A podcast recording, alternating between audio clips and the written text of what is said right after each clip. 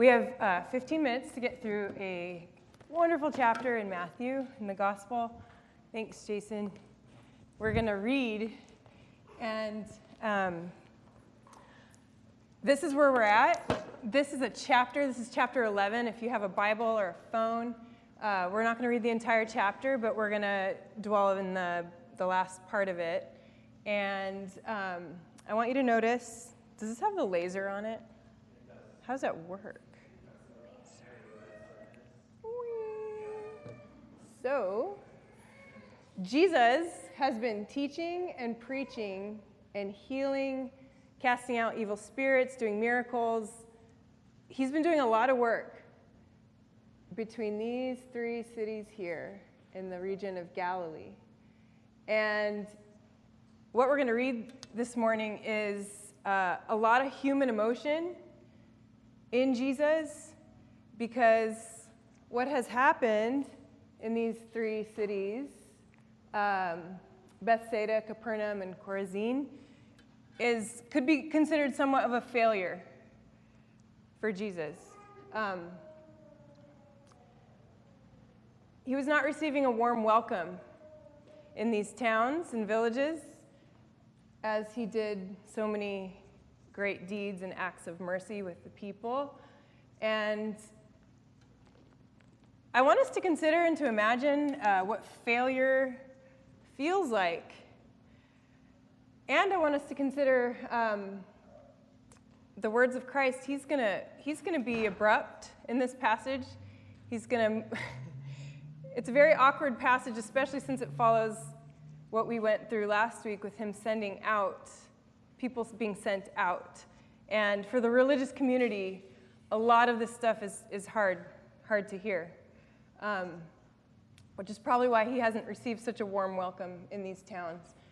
But uh, John the Baptist has also just been imprisoned by Herod, who rules in this area. Where's my laser? There we go. Herod is the ruler over this area. He's put John the Baptist in prison. So a lot of John's disciples are really confused. A lot of the crowds that have heard Jesus teach and preach are also confused John's disciples are coming back to Jesus to ask, is this, are, are you the Messiah, the one that our messenger has been talking about? There's a lot of confusion. It's really complex, and there's a lot of human emotion. So um, we're going to read the gospel together. I'm going to ask you to stand for the reading of the gospel, and we're going to make it through quite a few verses here. What I want you to notice is complaints of Jesus moving into warnings from Jesus, then into some gratitude, and finally an invitation and welcome. This is kind of all over the place. Those are a pretty big spectrum of emotions, but see if you can, can catch some of this as we read. This is Matthew 11, 16 through 19, beginning. But to what will I compare this generation? It is like children sitting in the marketplaces and calling to one another. We played the flute for you, and you did not dance. We wailed, and you did not mourn. For John came neither eating or drinking, and they say, He has a demon. And the Son of Man came, eating and drinking, and they say, Look, a glutton and a drunkard, a friend of tax collectors and sinners. Yet wisdom is vindicated by her deeds. Then he began to reproach the cities in which most of his deeds of power had been done, because they did not repent. Woe to you, Chorazin! Woe to you, Bethsaida! For if the deeds of power done in you had been done in Tyre and Sidon, they would have repented long ago in sackcloth and ashes. But I tell you, on the day of judgment, it will be more tolerable than for Tyre and Sidon than for you. And you, Capernaum, Will you be exalted to heaven? No, you will be brought down to Hades. For if the deeds of power done in you had been done in Sodom, it would have remained until this day. But I tell you that on that day of judgment, it will be more tolerable for the land of Sodom than for you. At that time, Jesus said, He's praying now. I thank you, Father, Lord of heaven and earth because you have hidden these things from the wise and intelligent and have revealed them to infants. Yes, Father, for such was your gracious will. All things have been handed over to me by my Father, and no one knows the Son except the Father, and no one knows the Father except the Son, and anyone to whom the Son chooses to reveal him. Come to me, he's addressing the crowd again. Come to me, all you that are weary and are carrying heavy burdens, and I will give you rest. Take my yoke upon you and learn from me, for I am gentle and humble in heart, and you will find rest for your souls. For my yoke is easy and my burden is light. The word of the Lord. You can be seated. I don't think my mic is working, so I'm going to use my mom voice. um, oh, it's working. Wonderful. Um, then I'll tone it down. Uh, so, a lot has just happened in this passage, and I think what it does mostly is it humanizes Jesus, Jesus's response to the lack of response that he has had by his hearers. And probably his despair as uh, John the Baptist is in prison, the confusion in the, in, the, in the region about what he's doing. He is preaching, The kingdom of God is at hand. Repent. And people are not wanting to hear that message. So he gets irritated. He gets a little judgy. He has a lot of warnings for these towns. And what I, what I, I think I sat in most with this is that his sense, possibly his very human sense of failure, can cause a very human sense of defensiveness. But what I enjoyed and what gave me hope is that his connection with the Father and the bigger picture of what's happening is what centers him back into the act of gratitude and then the invitation to the crowds once again to follow him to take to come to come to him. And and, and he invites the crowd into something that he can help carry with them these burdens. I think with our time, I want to I want to just encourage us to to ask questions about these, this particular context, these these towns and villages. Um, what was so wrong with Capernaum? Why did it deserve such a a judgment here? Is that just his frustration, just his annoyance at these towns that weren't responding warmly, or was there something going on there? Um, what we know about Capernaum is that it's, it's got a great local economy, it has great religious institutions, some synagogues. Uh, people are successful. They're, um, it's a fishing village. It's described as very normal. It's a normal town.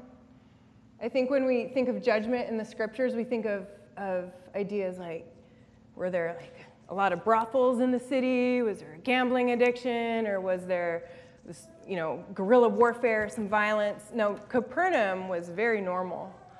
So it's so striking here about Christ's words to this town. It reveals Capernaum's rejection of this God's love, God's kingdom breaking in to something so normal and so self sufficient. Um, Capernaum, the people were very capable. They, they, were, they were doing pretty good. Um, so, what's going on here? Writers say that Capernaum likely had almost a perverse normality like Jesus is healing and working and doing all these wonderful acts of mercy and grace and calling people into this new way. And the people of Capernaum are just kind of like, like they, they're unmoved by what's going on around them. It's almost like a blatant normal, just refusal to accept the love of God breaking into this, this town, this fishing village. Um, maybe they don't care about the people that are receiving healing. If you think about it this way, people that need healing, people that need God to break in, people that need divine sustenance are often in very normalized society, just good structured societies. They're often the throwaway people anyway. So it could be that there's already a disregard for the kinds of people being healed. So the disregard could be continuing. So that guy got healed. Cool. We're, we're good. Um, this is super awkward the way that this passage is, is put chronologically because I think that if we were to see someone in modern day, um, in our own context, if we were to see someone preaching and then condemning a town and then turning directly to the Father to pray publicly, it would be kind of unbearable among us. I think if we if we sit with that. Um,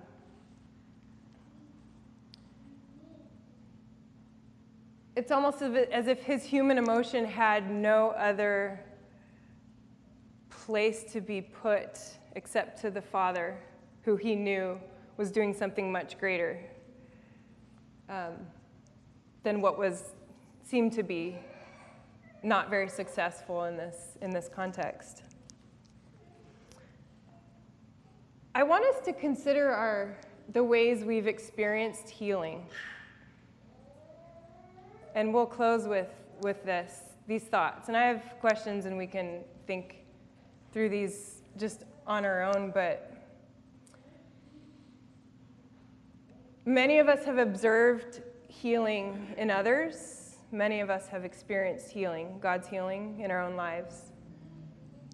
Um, some of us get annoyed by other people's experience of healing. Some of us get annoyed by other people's experiences of gratitude.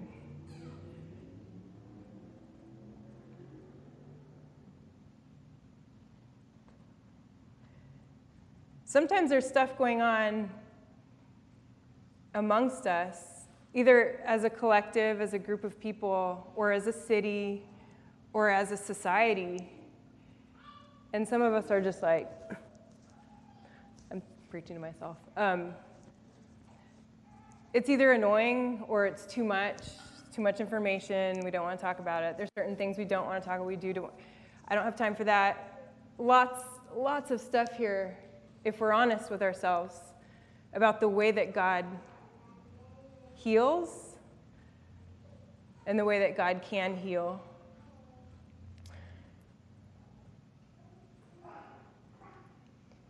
It's interesting how Jesus' frustration then moves to gratitude and then moves back to compassion on this crowd of people hearing this. Come to me, all, all of you who have burdens. I feel like he just placed burdens on these towns by saying this stuff, and then he totally changes his angle and says, My yoke is easy. Most preachers break up this passage and preach a couple of the verses at a time. But I kind of like how awkward this, this got for me as I looked at the whole thing.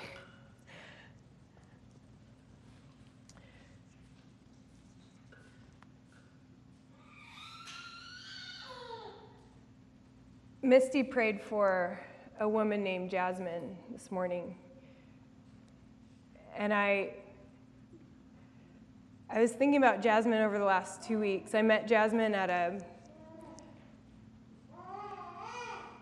a Black Lives Matter. I don't even want to say it was promoted as that, but it was a um, Jasmine was organizing a time and a space for the family of Darius Smith, who was shot locally in Arcadia to grief. And this um, was posted, and I had the afternoon free with two of my kids, and I went. Um, and Jasmine, this woman, this organizer, when we got there, there weren't a lot of people there, and she said, You know, this is kind of a failure. I feel like a failure tonight because the family is, I know they're grieving and I know they're trying to get here, but no one comes to Arcadia for these things. And we had a conversation, and um, I went as an observer and as a participant in grief because I think um, when people are crying, is it possible for a society to, to cry with, with and alongside? So when we were there, Jasmine got into a verbal altercation with another woman who was there. And the other woman was grieving the loss of her own son in Los Angeles two years ago. And I didn't know any of the details of any of these uh, shootings or any of these, the, the loss of life that was being represented in this small group of people. But the, the, the tension of grief was so evident in their conversations with each other because there, we were all there for the same reason to grieve and to speak out and to lament. But their conversation escalated, and the woman that was um, there from Los Angeles, it seemed like she was in so much despair. She had a t shirt on with her son's face on it, and she said, I'm here for my son. I'm grieving for my son. You're just doing this for attention. And it was a, it was a really, really difficult conversation to watch. And it was going to escalate. And the woman that, that was visiting from LA, she wanted it to get physical. There's a few of us there nearby. I thought to some of the stories we've read about people kind of juggling when it takes like how do you take the attention off of a, what could be something that could escalate into physical um, aggression? And Jasmine kind of looked around and said, I don't want this to go like this. We're, we're here for the same reasons. Um, but she was, she didn't know how to move it forward. And when I observed this happening, what it did to me was it made me realize that on a societal level, there are places where healing is happening and where healing needs to happen more. And I tell you, in this moment with these two grieving women, I've, I have not in a long time felt closer to the presence of God's Spirit among us because there was, at that point, no way forward. I looked at Jasmine. Jasmine was trying to change the subject. My kids were running around, and I said, You know, this is like, it was what it was. I said, You know, we, we're all here for the same reasons. It's just love, even when there's enemies, love, love, love. And she said, Yeah, I, that's why I'm doing this. That's why I organize these things. And the, the other woman backed down. Um, I felt in the moment like I didn't want to be the person in Capernaum unable to watch how God might heal in a, in a situation. And I was blessed to be in that place with these people who were grieving. And I wonder in our personal lives, in our family lives, in society, in different pockets of places where God is healing and will continue to heal in us. How do we remain open to the kingdom of God breaking in in those moments, in those places? Jasmine went away discouraged about the event that night, but I think she also went away empowered by the people that were there, encouraging her to not only make it through that conversation with grace and without reacting, but it, it, it was beautiful to see. Then prayer candles were exchanged. And then another guy showed up, and he had children. And there were these people of all ages and all ethnicities trying to support a place in society simply by showing up. And I've felt like some of these areas in society where we do need healing, all of us. So many of us can stick to the information that's in front of us about those movements or about those, those people or about the people grieving or, or getting through loss. But that can't be our only reception of the kingdom of God. We can't limit ourselves to the information about what's going on. Like Craig said, we got to love who's in front of us. And sometimes we're in those moments of giving and receiving love when it's hard and we don't know what to say, or we don't know why we were there, or what led to such and such, or how it unfolded. We're going to do a sending prayer, and I, I, realize we have to get to this. Um, we want to send off Craig and Alicia and Buck and Taylor and Michael and Jessica and their children through prayer. Um, and Josh is going to come forward and lead us in that. But as we consider Capernaum, Bethsaida, Chorazin, these villages of restricted acceptance of the kingdom of God breaking in I hope that we can consider and look back to the way that God has healed in our own lives and to pay attention, just to pay attention to what the Spirit of God is doing in and among us here and in whatever context we are sent into.